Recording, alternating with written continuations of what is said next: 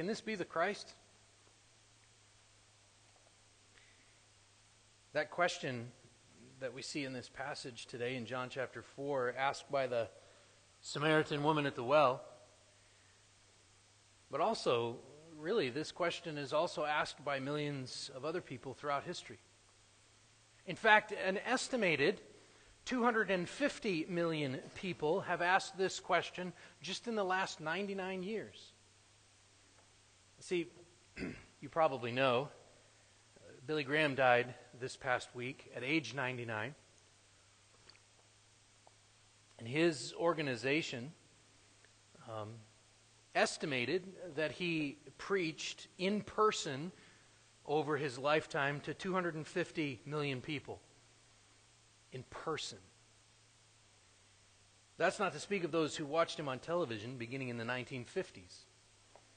My own grandmother, my father, were saved as a result of watching a Billy Graham crusade on T V in sometime in the late fifties, early sixties. So I could say that I owe my salvation to the one person who preached to my grandmother the good news when my father was still in junior high. No one has been as influential over the past hundred years for the cause of Christ than Billy Graham. No one. And I would argue uh, even against some of his methods. I don't think the Bible supports some of his ecumenicism that he was involved in, for example. Yet I also thank God for the ministry of Doctor Graham and owe my salvation to his ministry. In nineteen sixty-three, Billy Graham asked Doctor Martin Lloyd-Jones, whom I have enormous respect for, if he would chair the first worldwide Congress on evangelism. Lloyd-Jones said that he would gladly do it if only Doctor Graham would stop including liberals and Roman Catholics in his crusade platform, on the platform and in his staff. And as they discussed this, they talked for three hours. But Graham refused to agree to this, and so Doctor Lloyd-Jones said that he could not offer any support or endorse Graham's campaigns. Doctor Martin Lloyd-Jones had a high regard for Billy Graham, but he separated from him formally because of his association with others. And, and actually, on those grounds, I agree with Doctor Lloyd-Jones, and yet I, as I said, trace my own spiritual lineage, so to speak, back, back to Billy Graham. I'm grateful for him and his ministry. Probably will not see another evangelist like Billy Graham, at least in our lifetime. He is sort of a once-in-a-millennium type of evangelist, maybe more than that. Yet the work of evangelism has to continue. It will continue. It must continue. The gates of hell will not prevail against the church that Christ is building. In Ephesians chapter four, verses eleven and twelve, Paul tells us that he gave apostles, prophets, evangelists, pastor teachers to equip the saints for the work of the ministry for building up the body of Christ. So evangelism is a spiritual gift given to us by Jesus himself, given to the church by Jesus. But, but like the gift of, say, hospitality, evangelism is also commanded. Not only is it a gift, it's also a command, whether we are specially gifted for it or not. So to say, I don't have the gift of evangelism as an excuse for, for not sharing the reason for the hope that is within you, it often means, really, I don't want to share the good news of Jesus Christ. I'm afraid of that. Or really is to disregard as not applicable to me Jesus' plain teaching in John chapter four. So let's read this now in John chapter four, verses twenty-three to thirty-eight. We've been working through this whole section of the woman at the well, and I want to pick it up in the middle here, beginning in verse twenty-three that we looked at last week. Jesus says, "But the hour is coming and is now here when the true worshipers will worship the Father in spirit and truth. For the Father is seeking such people to worship Him. God is spirit, and those who worship Him must worship in spirit and truth." The woman said to him, "I know the Messiah is coming. He was called Christ. When He comes, He will tell us all things." Jesus said to her, "I who speak to you am He." Just then His disciples came back, They marveled that he was talking with a woman, but no one said, "What do you seek?" or "Why are you talking with her?" So the woman left her water jar and went away into town and said to the people, "Come, see a man who told me all that I ever did. Can this be the Christ?" They went out of the town and were coming to him. Meanwhile, the disciples were urging him, saying, "Rabbi, eat." But he said to them, "I have food to eat that you do not know about." So the disciples said to one another, Has has anyone brought him something to eat?" Jesus said to them, "My food is to do the will of him who sent me, and to accomplish his work. Do not say, 'There are yet four months, then comes the harvest.' Look, I tell you, lift up your eyes and see that the fields are white for harvest. Already the one who reaps is receiving wages and gathering fruit for eternal life, so that the sower and the, and the reaper may rejoice together.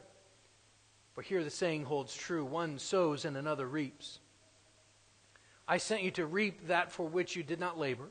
Others have labored, and you have entered into their labor." Let's just stop right there. Let's pray one more time. Father, again, we ask that you would give us what we need today, that you would feed us from your word. We pray these things in Jesus' name. Amen. If you remember, um, a few weeks ago, uh, when we started this chapter, I, I said that it's divided up kind of into, into three different sections. There's the conversation, the exposition, and then response. So, so the first section, again, is, is conversation. It's really verses one through twenty-seven. We've spent a few weeks looking closely at the, the conversation that Jesus has with the woman at the well. We're going to finish that section here in a, with a few final important uh, comments that, that they make to each other in this conversation. We'll finish that up here this morning. The second section, which we're also going to look at today, is actually verses thirty-one to thirty-eight. And I called this section the, the exposition, because Jesus will, he will expose to his disciples what this whole scene means, what is happening here. And he, he's going to teach them just exactly what's going on and what he's doing. And then, of course, the final section of this passage is actually those two smaller sections put together. It's, it's verses twenty-eight, twenty-nine, and thirty, and then verses thirty-nine to forty-two, and we call that the, the response. It's, the, it's really the response of both the, the Samaritan woman in the first part and then the, the Samaritan townspeople there in that last part. We will just touch on her response today, and then, Lord willing, we'll go back on this more in depth next week. But first, let's catch the tail end of Jesus' conversation with this woman. So, back in verse nineteen, she has stated, the woman at the well here has stated that she believes Jesus to be some sort of prophet. And that's not a word that they would throw around easily like, like we do today. See, by calling him a prophet, she is ascribing to Jesus some kind of authority. Clearly, she doesn't understand what he has been saying to her, namely, again, verses twenty-three and twenty-four, which says, "But the hour is coming and is now here when true worshipers will worship the Father in spirit and truth, for the Father is seeking such people to worship him." She doesn't understand what he's saying when he says God is spirit, and those who worship him must worship in spirit and in truth. And so her response to what he says in those verses is actually pretty clear. It's verse twenty-five. "The woman said to him, 'I know that Messiah is coming,' he who is called Christ, 'and when he comes, he will tell us all things.'" She's, she's almost saying, whatever, someone will explain all of this to us. But Jesus, Jesus had to pass through Samaria, remember? The Father seeks people to worship him in spirit and in truth. The Son came to seek and save those who were lost. And so Jesus, once again, doesn't let her off the hook with this answer in verse twenty-five. Her, so, someone will explain it to us. The Messiah will explain it to us someday. Now, what she doesn't understand, really, that she is acknowledging that she doesn't understand, is the idea of worship without regard to place, worship without temple or shrine. We talked about it last week. At one time, uh, I had a church secretary say to me, "You cannot worship without an organ." She was deadly serious. Deadly serious. You cannot worship without an organ. But Jesus says you can. One of the most m- moving worship services I ever went to um, was one in which we sang psalms, the psalms. They were set to, to some tune of familiar hymns. We've done this here occasionally. But in this case, we, we actually sang a cappella. It was incredible. It was beautiful. I loved it. But there's often pushback to any kind of change like that. That's what Jesus is seeing here. And in verse twenty-five, we, we sense uh, here a, a sense of, uh, uh, well, well, I don't know. Worship in spirit and in truth, I, I, I don't know. But even in her confused response, she reveals something about her belief system. Look at this verse again. She says this. The woman said to him, "I know that Messiah is coming, he who is called Christ. When he comes, he will tell us all things."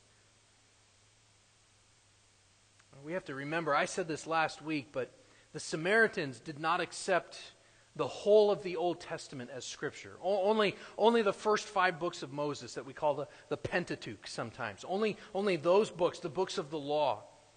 So she is not...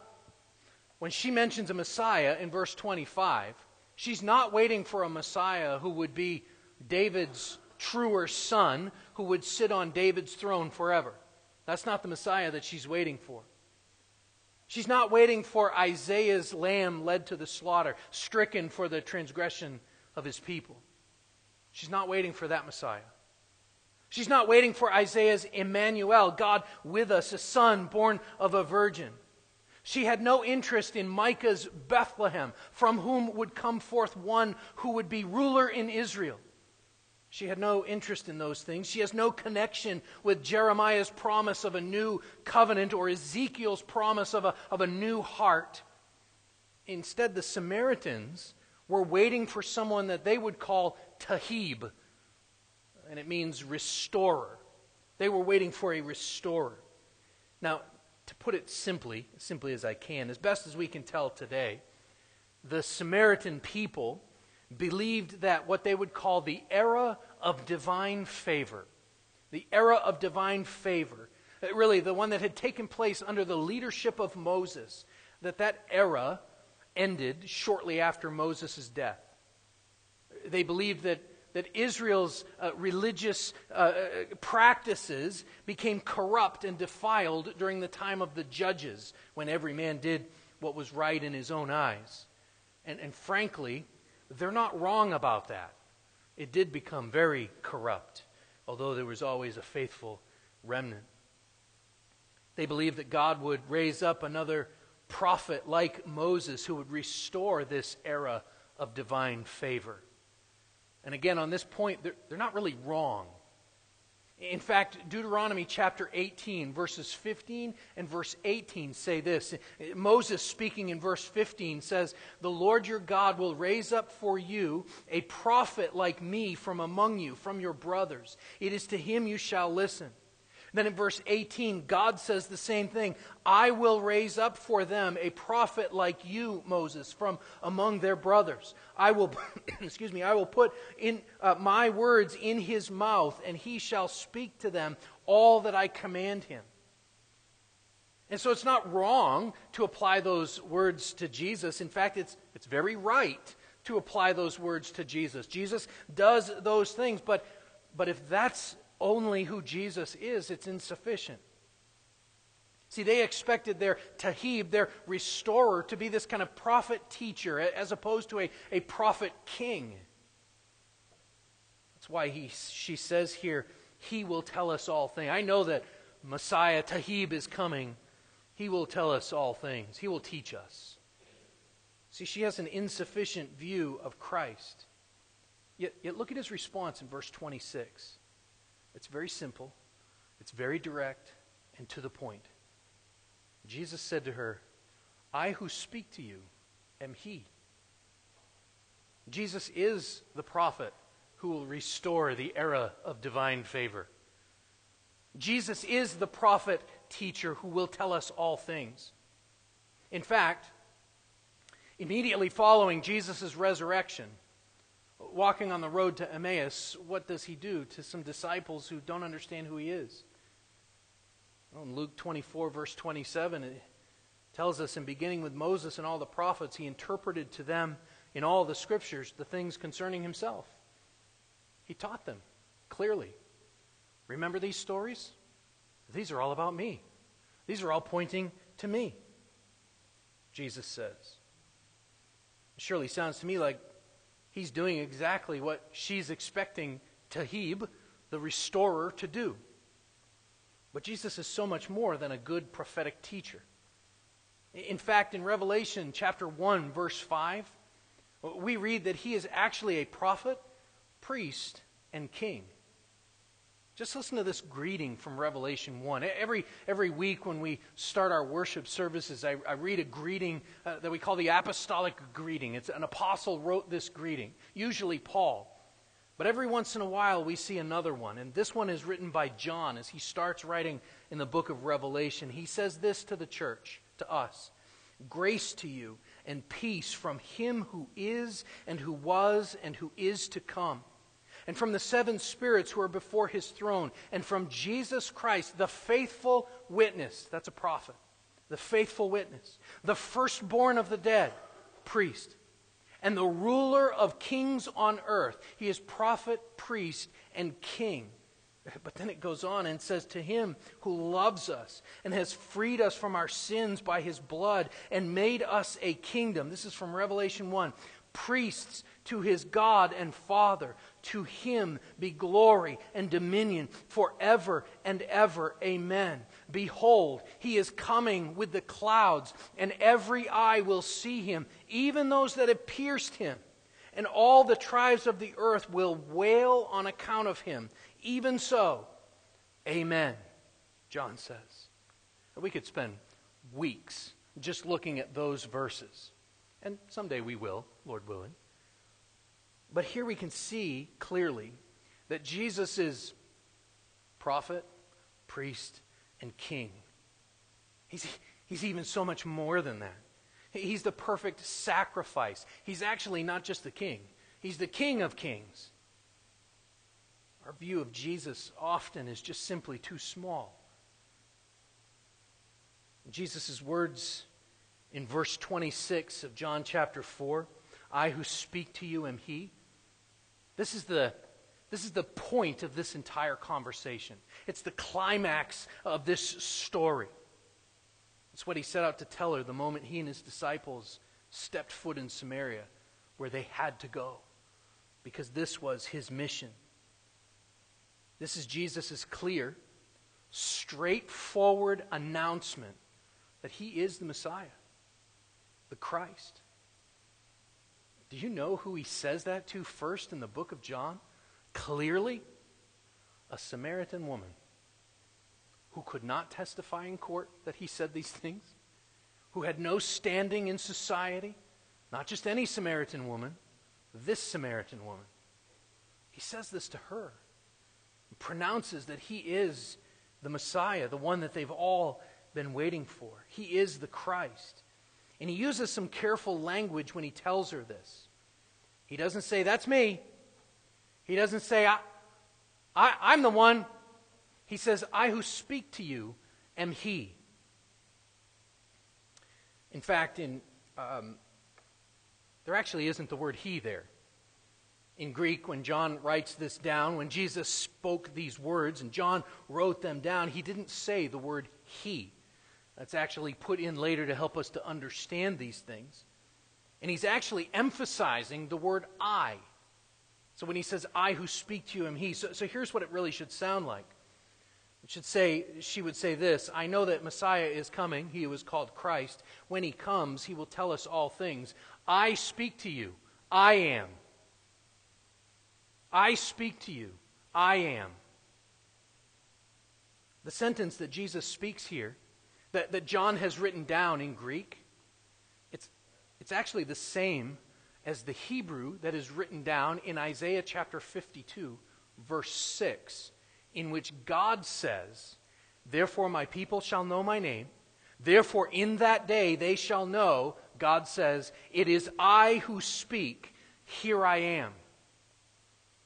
So Jesus speaks to her in the style and using the words of God speaking, of God's words, God's words in the Old Testament. In fact, one of the scriptures that she would accept as being part of Scripture is Exodus chapter three, verses thirteen through fifteen. It's Moses at the burning bush. And Moses says to God in verse thirteen, Exodus three thirteen, "If I come to the people of Israel and say to them, 'The God of your fathers has sent me to you,' and they ask me, 'What is his name?' what shall I say to them?" God said to Moses, "I am who I am." And he said, "Say this to the people of Israel, 'I am has sent me to you.'" God also said to Moses, "Say this to the people of Israel, 'The Lord, the God of your fathers, the God of Abraham, the God of Isaac, the God of Jacob, has sent me to you. This is my name forever, and thus I am to be remembered throughout all generations. I am. I am who I am, Yahweh." The self-revelation, the self-revealing that God had spoken to Moses at the burning bush, revealing who he was, has now been spoken to a Samaritan woman at a well, getting a bucket of water. Think about that. Think about that. God has now shown himself to be I am to the woman at the well. But as we have seen, she still has an insufficient view of the Messiah. And so his response is both a revelation, it's also a correction. So much of what she and her people, the Samaritans, had believed was, was wrong, or it was incomplete. She'd been waiting for a what? Remember? "You worship what you do not know," he says. "We worship what we know." She had been waiting for a what, but now he was standing right here in front of her. And so he doesn't need to do anything more than to announce his presence. "I who speak, I am." And after, after all of this conversation, a conversation that just seems to wander all over the place. We've spent, I think this is week number four, going through these verses, but this conversation has been everywhere.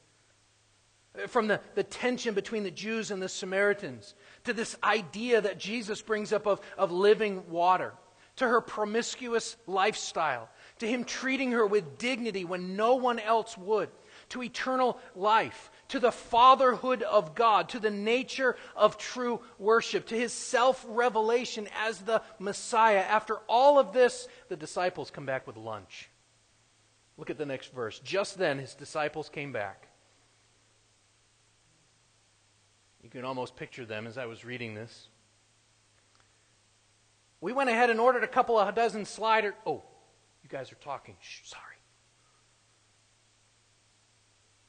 If I were having this conversation with this woman, had just gotten to the point of sharing the gospel, had just gotten to the gospel presentation, and the disciples walked up at the very worst moment, I probably would have been maybe upset, or, or subtly try to get them to stay away for another couple of minutes. Just, just wait outside.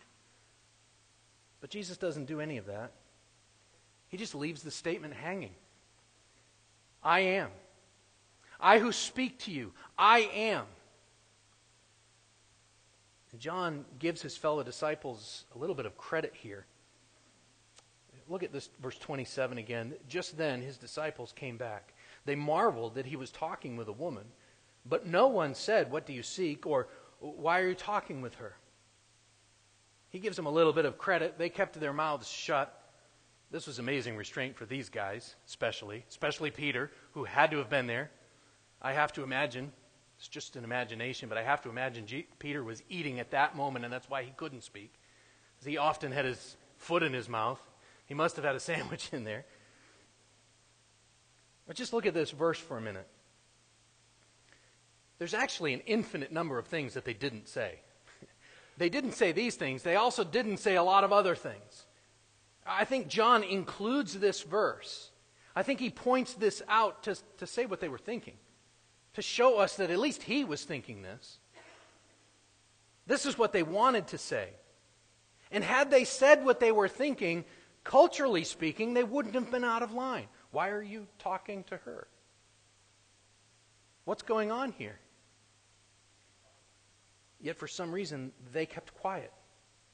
And John explicitly tells us they did not say these things. I want you to hang on to these next couple of verses, verses twenty-eight to thirty, because we're going we're going to cover them when we look at the response to all of this. But I also want you to see the timeline here. The events of verse twenty-eight, twenty-nine, and thirty take place at the exact same time as Jesus' exposition, as, as what happens in verses thirty-one to thirty-eight. The, these things take place at the same time. So let's just read this again. In verse twenty-eight, so the woman left her water jar, went away into town, and said to the people, "Come, see a man who told me all that I ever did. Can this be the Christ?" And they went out of the town and were coming to him. Meanwhile, the disciples were urging him, saying, "Rabbi, eat." So these things happen at exactly the same moment. So in the, in the meantime, while she leaves in a rush, even leaves her water jar there, goes off to talk with the people in her town, and there is obviously a sense of excitement in what she is saying, the disciples are urging him to eat. "Rabbi, eat." This is just simply what faithful disciples did. In those culture, in that days, a rabbi that would have disciples, the disciples would care for the well-being of their teacher all the way up till he died. And even they would take care of the funeral. They would take care of the teacher. This was a completely appropriate act. Lunch is here, eat. Verse thirty-two. But he said to them, "I have food to eat that you do not know about." This is a pretty characteristic response of Jesus. He does things like this often. He throws in a, a metaphor that they don't see coming. He does so often and, and here in order to point out the bigger picture that they're missing. They've missed the significance of what has just happened and, and what is even currently happening in verses twenty-eight, twenty-nine, and thirty in town and on the way back from town as they're sitting there eating. They're missing all of this. You see it in verse thirty-three. So the disciples said to one another, "Has anyone brought him something to eat?" Jesus is providing something far bigger. The Samaritan woman missed it. Look back at verse ten. Jesus said to her, "If you knew the gift of God and who it is that is saying to you, 'Give me a drink,' you would have asked him, and he would have given you living water."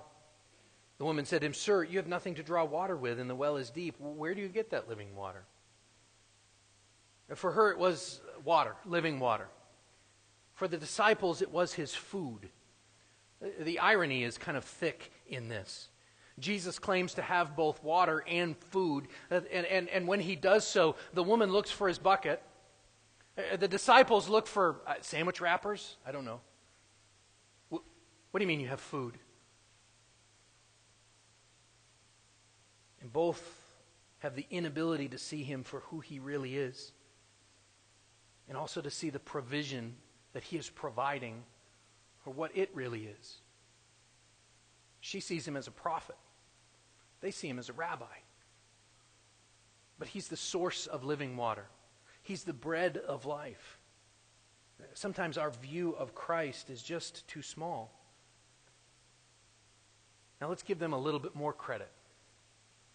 If you remember back in chapter one, Andrew, in verse forty-one of chapter one, and then a little bit later in verse forty-nine, Nathanael, so two of the disciples have both confessed that Jesus is the Messiah. Yet they still have an insufficient view of him and his mission. And, and this is so often us, right? We frequently only turn to God when we're desperate, when we need something. So often we treat him like a genie in a bottle, right? We get three wishes or something like that. We ask him to bless us instead of seeking to know him and worship him in spirit and in truth and to obey his commands. Sometimes we get Jesus confused with the Holy Spirit or the Father when we pray, and we don't really, we reveal when we do that, that we don't really know who we're talking to. But the good news is that Jesus still used this Samaritan woman. He's drawing the crowd to himself using her. He still used his disciples to accomplish his will. And so, of course, he also uses us. And the saying goes, we are just jars of clay, right? And now he gets on with the exposition. Look in verse thirty-four. Jesus said to them, "My food is to do the will of him who sent me and to accomplish his work. Do not say, there are yet four months, and then comes the harvest. Look, I tell you, lift up your eyes and see that the fields are white for harvest." As he so often does, Jesus uses the misunderstanding over the food to move his argument along. He doesn't correct them straightforwardly. Of course, he's correcting them, but he doesn't say, no, no, no, no, no, I'm not talking about sandwiches. I'm not talking about lunch. I'm talking about something bigger. He, he just simply moves his argument along. Verse thirty-four is really a strange statement in the midst of strange statements. But Jesus is, is here referring to something specific. And although John doesn't tell us about this in this moment, Jesus has spoken of this type of thing before. In fact, when he had, he was actually speaking to, to Satan himself during his temptation. And it's just a quote from Deuteronomy chapter eight. Let me read the whole paragraph from Deuteronomy that Jesus is referring to. It's verses one through three. So Deuteronomy eight one says this, "The whole commandment that I command you today, you shall be careful to do, that you may live and multiply and go in and possess the land that the Lord swore to give to your fathers. And you shall remember the whole way that the Lord your God has led you these forty years in the wilderness, that he might humble you, testing you to know what is in your heart, whether you would keep his commandments or not. And he humbled you and let you hunger and fed you with manna, which you did not know, nor did your fathers know, that he might make you know that man does not live by bread alone, but man lives by every word that comes from the mouth of the Lord." Jesus is telling him here that he is going to fulfill what the nation of Israel could not. They grumbled and complained about the manna. They thought with their stomachs, as the disciples are. God had commanded them just a couple verses after that. After that statement, man shall not live by bread alone, but man shall live by every word that comes from the mouth of the Lord. In verse six, just a few verses later, God says this, "So you shall keep the commandments of the Lord your God by walking in his ways and fearing him."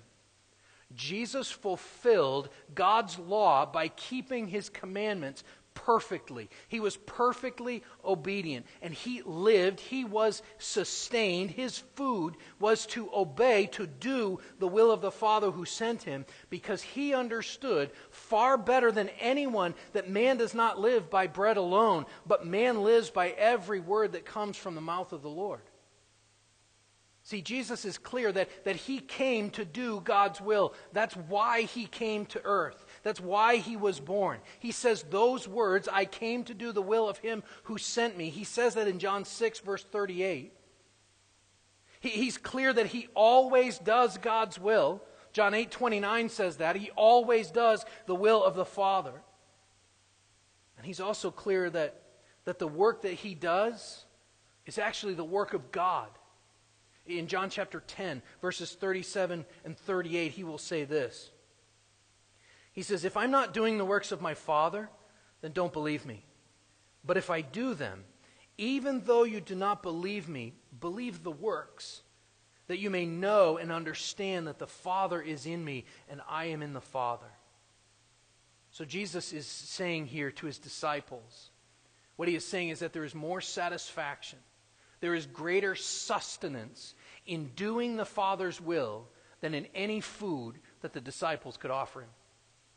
And really, all of Jesus' ministry is just a submission to and a, and a performance of, a doing of the will of the one who sent him. That's what keeps him going. That doesn't mean he didn't have to eat, by the way. He did. but that's what keeps him going day in and day out. And it's a little surprising, it should be, that Jesus says he's come to accomplish, to finish, to complete God's work. It, isn't God's work already done? Wasn't it completed when he when he rested after creation? Doesn't that mean that God was, his work was done? He sat down and rested? Yes. And then sin entered into the world, and the work of redeeming a people for his own possession began. And we've been following this thread in our adult Sunday school class as we've walked through Genesis, this thread of redemption from Adam to Seth to Noah to Shem to Abraham and ultimately to Jesus, the one who crushes the head of the serpent, the one who proclaims it is finished. He has accomplished God's will. And at the moment of Jesus' accomplishment of the work given to him by the Father, he defeated Satan. He made his children alive. He canceled our record of debt. Colossians chapter two, thirteen through fifteen. Paul will say it explicitly, "And you, who were dead in your trespasses and the uncircumcision of your flesh, God made alive together with him, having forgiven us all our trespasses by canceling the record of debt that stood against us with its legal demands. This he set aside, nailing it to the cross. He disarmed the rulers and authorities and put them to open shame by triumphing over them in him." That's what Jesus means here by accomplish his work, God's work. He has defeated Satan, the powers of evil, the spiritual forces at work in the sons of disobedience. He has defeated sin. He has defeated death. He has set us free. But there's more. There's so much more. Jesus now turns from, from his unique food, which is to do God's will as the unique Son of God, and, and he turns to the food of the disciples, all of the disciples, which is the will of God and the work of God that God has for us. Verse, verse thirty-five. Notice in verse thirty-four, he's talking about my food. And then in verse thirty-five, he says, "Do not, uh, do you not say there are yet four months and then comes the harvest? Look, I tell you, lift up your eyes and see that the fields are white for harvest." Essentially, don't wait until fall. Harvest is today. February twenty-fifth, twenty eighteen. The harvest is ready. You can look out at the fields and see that the harvest is not ready. But Jesus is saying, open your eyes and see that the harvest is ready. Three times in verse thirty-five, just in that one verse, Jesus tells them to use their eyes. He says, look. Or behold. Then he says, lift up your eyes, see. Of course, this is not a literal look out at the wheat field, or the cornfield, or the bean field, or whatever field. It's not a literal look out at the field. Jesus is exhorting them to see the way that he sees, to have eyes to see, to look at people the way that he viewed this Samaritan woman, not as an enemy like most people would, not as someone to be shamed like most people would, not as someone to be avoided, but as a woman who needed a restorer, who needed a Messiah, a Tahib, who is so much more than just a Tahib. She needed a Savior, and Jesus is no less than a Savior. Our Savior, the Savior. Now, I just want to be a little bit clear. There may have been some literalness to this. They very well may have had something to look at as the townspeople are walking towards them, and verse thirty tells us. So when he says, look and see, he may very well have pointed at those people coming toward him on the road. Because the people are approaching him, there, there's a bit of urgency in this conversation, but, but we're going to talk about what happens when they get there next week. But one more thing. Jesus has used this harvest metaphor before as well. Jesus is a good preacher. He preaches his sermons more than once. Um, first, look at verses thirty-six to thirty-eight. I want you to see this. He says in verse thirty-six, already the one who reaps is receiving wages and gathering fruit for eternal life, so that the sower and reaper may rejoice together. For here the saying holds true, one sows and another reaps. I sent you to reap that for which you did not labor. Others have labored, and you have entered into their labor. Now, listen to Matthew chapter nine, verses thirty-five to thirty-eight. In Matthew chapter nine, we read this, "And Jesus went throughout all the cities and villages, teaching in their synagogues and proclaiming the gospel of the kingdom, healing every disease and, and every affliction. And when he saw the crowds, he had compassion for them, because they were harassed and helpless, like sheep without a shepherd. Then he said to his disciples, 'The harvest is plentiful, the workers are few. Therefore pray earnestly to the Lord of the harvest to send out laborers into his harvest.'" So clearly this whole exposition here, it's about winning souls for Christ. It's about sharing the gospel, bringing people to the Savior. This is the harvest. And he never identifies, in this passage at least, he never identifies who are the sowers and who are the reapers, who are the harvesters.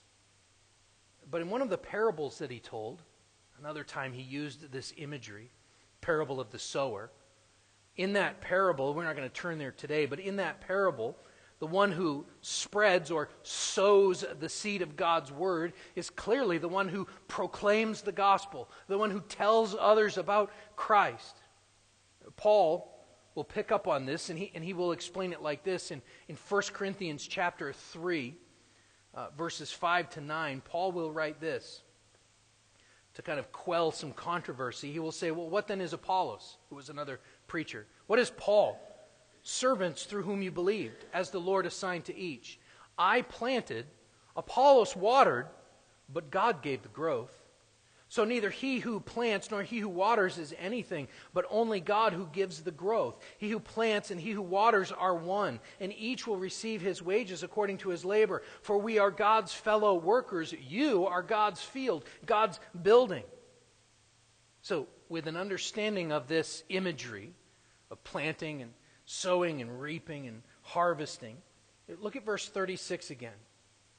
He says, "Already the one who reaps is receiving wages and gathering fruit for eternal life, so that the sower and the reaper may rejoice together."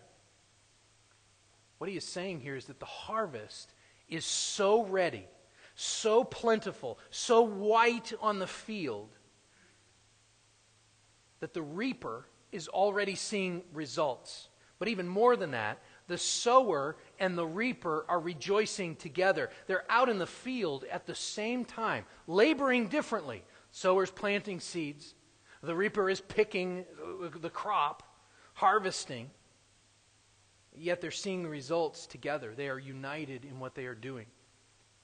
This was even, this was even promised back in the Old Testament, this imagery of winning souls, some planting, some, as Paul says, watering, some bringing others to Christ. Amos chapter nine, verses thirteen, fourteen, and fifteen.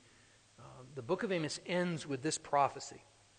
"Behold, the days are coming, declares the Lord, when the plowman shall overtake the reaper." The plowman, the one planting, will overtake the reaper, and the treader of grapes, him who sows the seed. "The mountains shall drip sweet wine, and all the hills shall flow with it. I will restore the fortunes of my people Israel, and they shall rebuild the ruined cities and inhabit them. They shall plant vineyards and drink their wine, and they shall make gardens and eat their fruit. I will plant them on their land, and they shall never again be uprooted out of the land I have given to them, says the Lord your God." This reality of a crop so rich that the work of the sower and the reaper overlap. That's what's happening here. That's the work that Amos says leads to a, a forever promised land, an eternity in the promised land. In their case, verse thirty-seven tells us, Jesus has plowed up the ground. He has planted the seed. We will see next week that in this local sense, the Samaritan woman is plowing the ground when she goes running into town. soon the disciples will see the harvest of their souls. The disciples will see the harvest of the souls. Just read Acts chapter two and read about the harvest of the souls when three thousand are added to their number in one day. That's not the only time that happens. The disciples are reapers, and yet they they plant, they continue. The sowing and reaping are often done by different people, parents, grandparents, Sunday school teachers, Billy Graham. Yet as verse thirty-eight says, we enter into their labor. Some will be doing sowing. Some will be doing reaping. Most will be doing a little of both. Or to mix the metaphor up a little bit, Paul will say in First Corinthians three, verse ten, he says, according to the grace of God given to me, like a skilled master builder, I laid a foundation, and someone else uh, is building upon it. Let each one take care how he builds upon it. Again, it's a different metaphor. It's a building now. But the truth behind it is the same. We're just building on the foundation laid by the apostles, with Jesus himself being the chief cornerstone. Sometimes we sow. We plant the seeds of the gospel.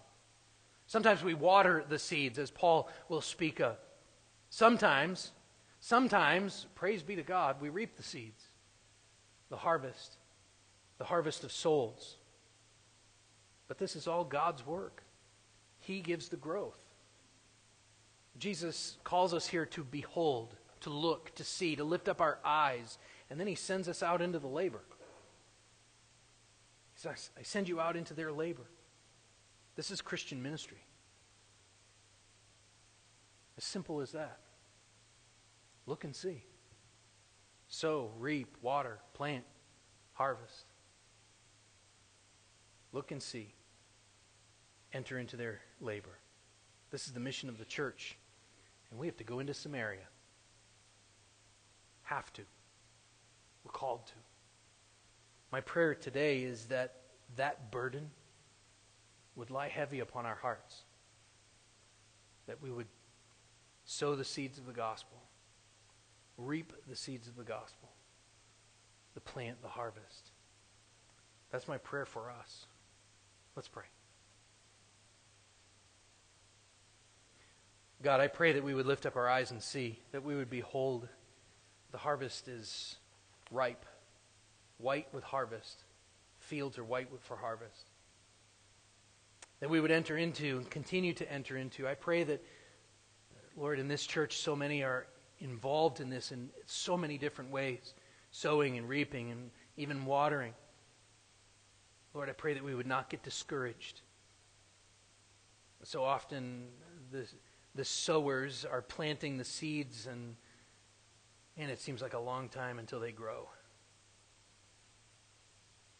And in the case of sharing the gospel, we, we often don't even ever see the results ourselves. Different reapers come along. And so help us not to get discouraged with obedience to your commands to go and make disciples, but to be steadfast, to continue in this.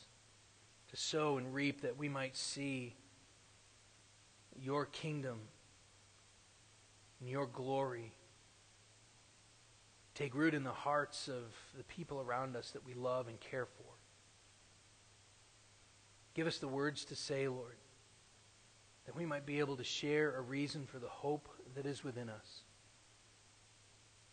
We acknowledge that we're not, we're not Billy Graham. We're not great evangelists. And yet we know the truth. And so I pray, Lord, that we would make the most of those opportunities. That we would see with the eyes of Christ, as Christ looked at this woman and love her enough to share the gospel. Change our hearts, Lord. We pray in Jesus' name.